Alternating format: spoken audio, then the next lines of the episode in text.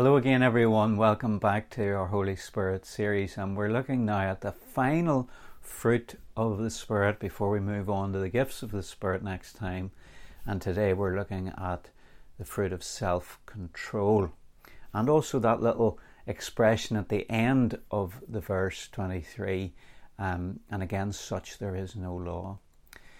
It was Pythagoras who said, "No man is free who cannot command himself." Seneca, the Roman philosopher, said, "Most powerful is he who has himself in his own power."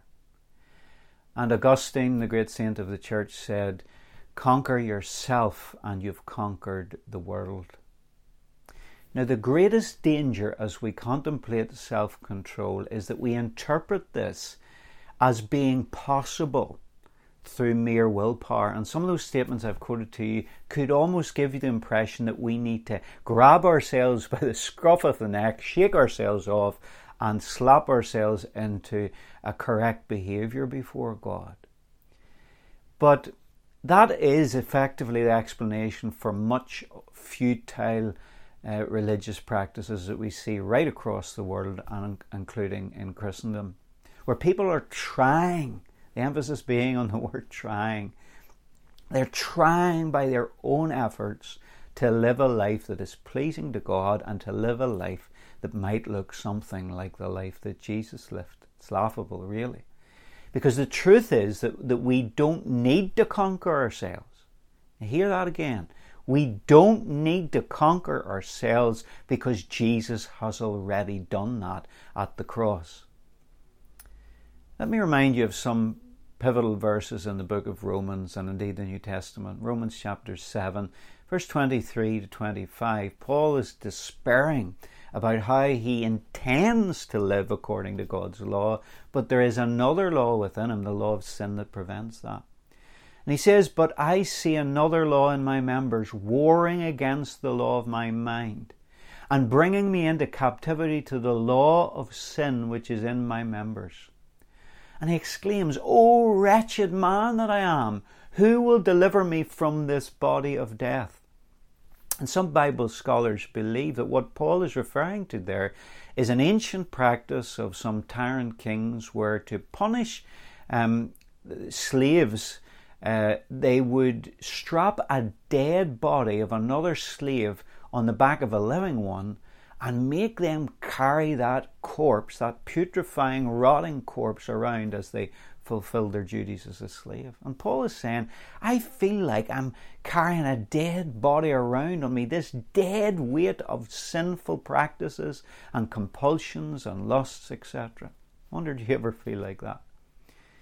And so that is what Paul says when he was under law and trying to obey law. He knew it was right in his mind, but there was another law in his members, the members of his body, his appetites, his desires, his compulsions, that were going against the law of God. They were driven by the law of sin and death within him. Now, the great news is that's not the way we are to continue to live as Christians. And a lot of Christians stop there in Romans 7 and think that this is the way it is for us, that we have this constant struggle within us. And I'm not saying that sin is no longer a temptation or the flesh an issue, but let's not forget that Paul goes out and continues in that chapter 7 to exclaim and celebrate.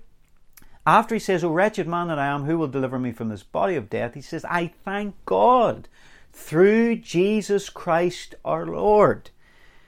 And then he continues to expound upon the great victory of the cross, the triumph of Jesus in his death and resurrection. And in Romans chapter 8 we see that, particularly in verse 2, he says, "For the law of the Spirit of life in Christ Jesus has made me free from the law of sin and death.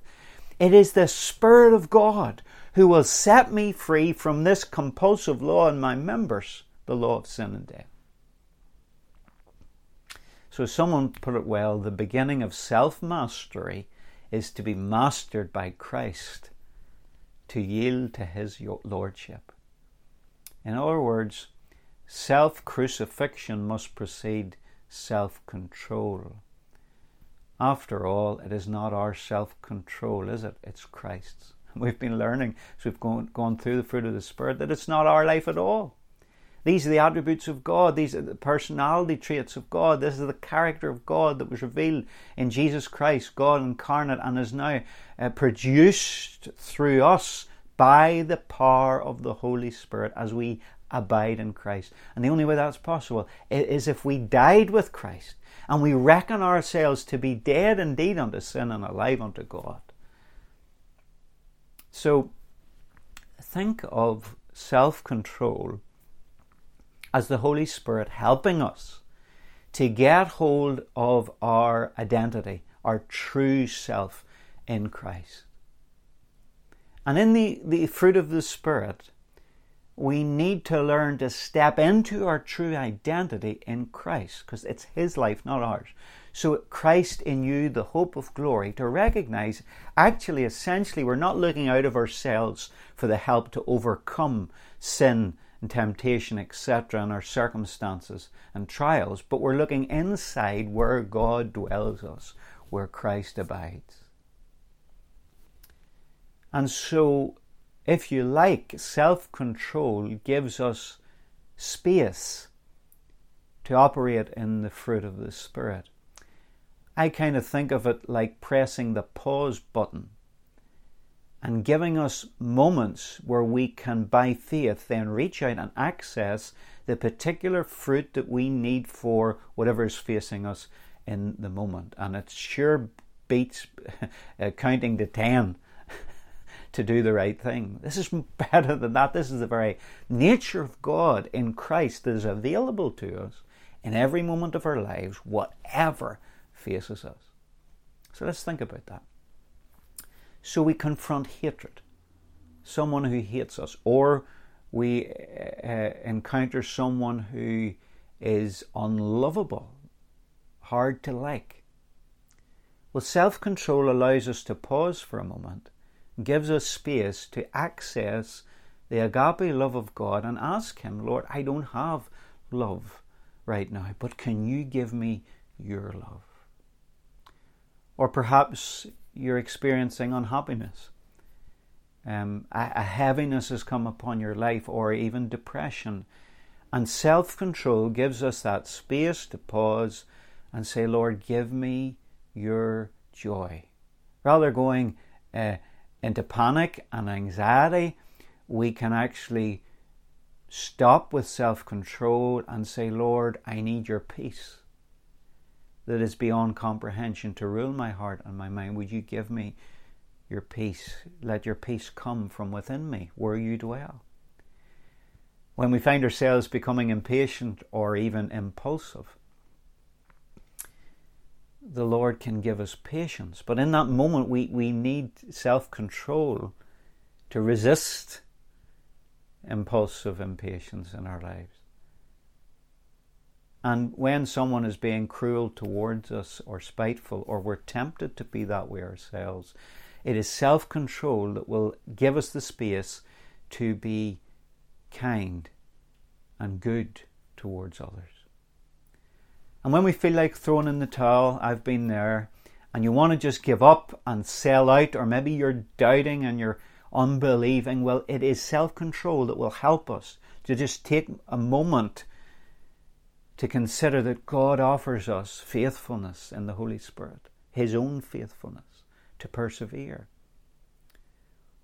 When people are harsh and hard toward us, or when we're tempted to be the same towards others, particularly who are sinning, or maybe their lifestyles don't measure up with what we think the Bible teaches, well, rather than stepping forward and giving our own opinion or a piece of our mind to them, we need to step into our true identity. And self-control will help us in that, to access the gentleness of God in Christ Jesus. Someone once said, the person who is self-controlled has the mark of greatness. But that greatness does not come from themselves. That greatness comes from the ability that self-control gives us to access all of the fruit of the Spirit. And the greatness comes because we are displaying the character of God in Christ Himself. I love what Graham Cook says in this whole series on the fruit of the Spirit, his series. But on this particular element of the fruit, he says, don't think of self-control as the drudge of discipline. Don't think of it as have to, but I actually get to. I get to partner with God's power in self-control. He goes on to say, think of it rather as delight rather than discipline. The idea of discipline often turns us off. And Graham Cook says, everyone will do what they most want to do. So we can discipline ourselves over and over again, but essentially it will be love that transforms us, a delight in who our Father is and what He is to us and what He thinks of us, that will cause us to rejoice in the fact, I get to do this with the Father that adores me. I get to partner with God in the fruit of the Spirit. So we're not talking about being in bondage, but having boundaries. And those boundaries of self-control don't deprive us, but those boundaries effectively enlarge us and expand and liberate us into the freedom of the life of Christ. And Paul ends this teaching on the fruit of the Spirit in verse 23 in this closing phrase, which is intriguing. Against such there is no law. So the fruit of the Spirit is love, joy, peace, patience, kindness, goodness, faithfulness, gentleness, self-control. Against such there is no law. The contemporary English version translates it like this: there is no law against behaving in any of these ways. That's it. It's a kind of irony and understatement that Paul is using here. He's saying there's no law against these. Certainly no law against love, etc. And all of these outflow love. The law of love is the greatest law. Love God and love your neighbour as yourself, and even love your enemy. There is no law against these, but also there's something else, I think, in this meaning. Someone who has the Spirit of God, Paul is teaching, doesn't need to live in law.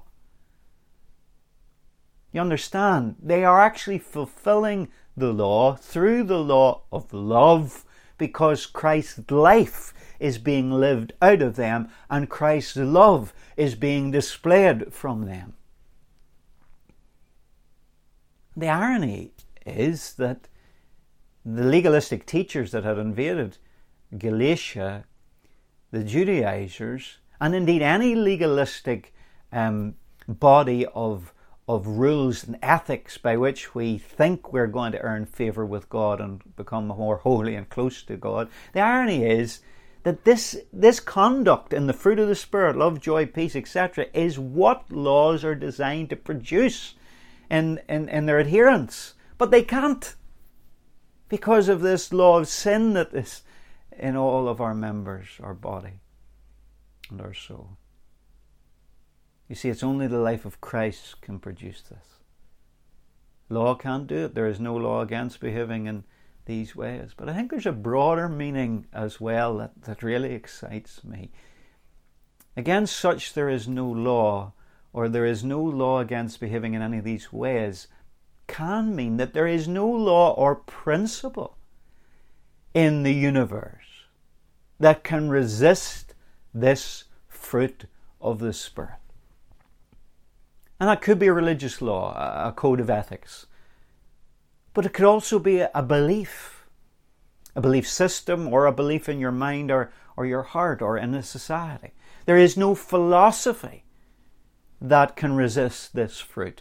There is no tyrant or government in any nation upon the earth that can resist the fruit of the Spirit. There is no lifestyle that can resist this fruit. There is no principality or power or demon, nor even the devil himself can resist love, joy, peace, etc. It's not incredible? Because nothing can resist God, nothing can resist His life, nothing can resist His personality. That's what the fruit is. The forces of darkness are no match for Jesus in you. 1 John 4:4, greater is He that is in you than he that is in the world. So what is it that you're facing at the moment? Trials without, temptations within, problems of the mind, broken heart, a body that's afflicted with infirmity and sickness. Listen, there is nothing in this universe that can repel the power of God's life in you displayed through the fruit of the Spirit. It's incredible. Graham Cook again on this, I love the way he puts it. He says, what if the devil has a budget? Have you ever thought of that? What if the devil has limited resources? I mean, he has to, because God is the only limitless one. Isn't that right? God's the only all-powerful one with endless resources. So it has to be that the enemy and the powers of darkness have a budget, a limit. And if that's the case, and against these fruit, there's no law, there's no principle, there is no power that can repel them, is it possible that you can weary the enemy? Think about that. You could actually exhaust the enemy through the life of Jesus being displayed in these fruits, so that he can't afford to spend any more of his resources upon you. He withdraws his investment against you because of the life of Christ. And you're not suggesting he can be free from temptation or the trials or attacks of the enemy. But I am suggesting that there's some truth in this. That the more we give way and surrender to the life of Jesus in us, the more we will overcome the enemy. The more we will overcome sin, the more we will have the victory. Is it any wonder that Paul said, thanks be unto God, who gives us the victory through our Lord Jesus Christ. What can separate us from the love of God? And you know what he says at the end of chapter 8. So many different things he acknowledges come against us, but none of them can separate us. We are more than conquerors through him who loved us. And to him be the glory. To Jesus be the glory. Because this life is only possible through his death and our death with him. His burial and our burial with him. And his resurrection power and our new life in him. And he in us as we abide in him. Isn't the fruit of the Spirit amazing? I have so enjoyed journeying this with you.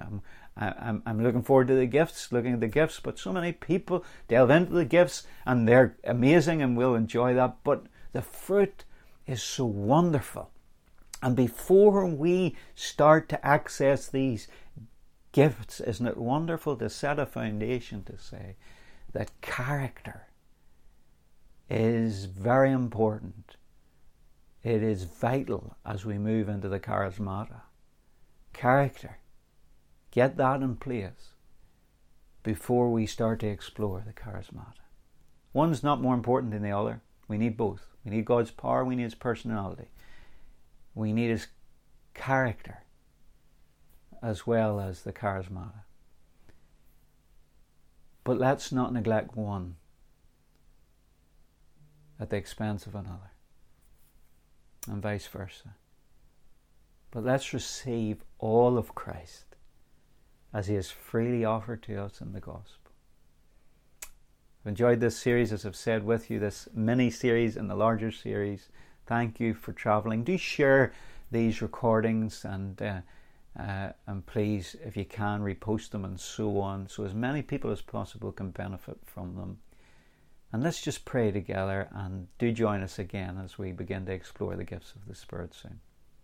Father, we thank you that it's all about you. It's all about you, Jesus. It's all about the Holy Spirit. And we thank you that because of the gospel, because of Christ's life, his death, his burial and resurrection, his ascension, and the outpouring of the Holy Spirit upon us, that we can actually reflect the very life of Jesus.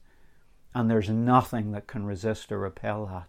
There is no law that can produce it, but there's no law that can hinder it. And we praise you for that. And we pray, Lord Jesus, help us to abide in you and you in us, that we may, by our fruit, glorify the name of Father, Son, and Holy Spirit, and impact others. For your glory we pray. In Jesus' name, amen.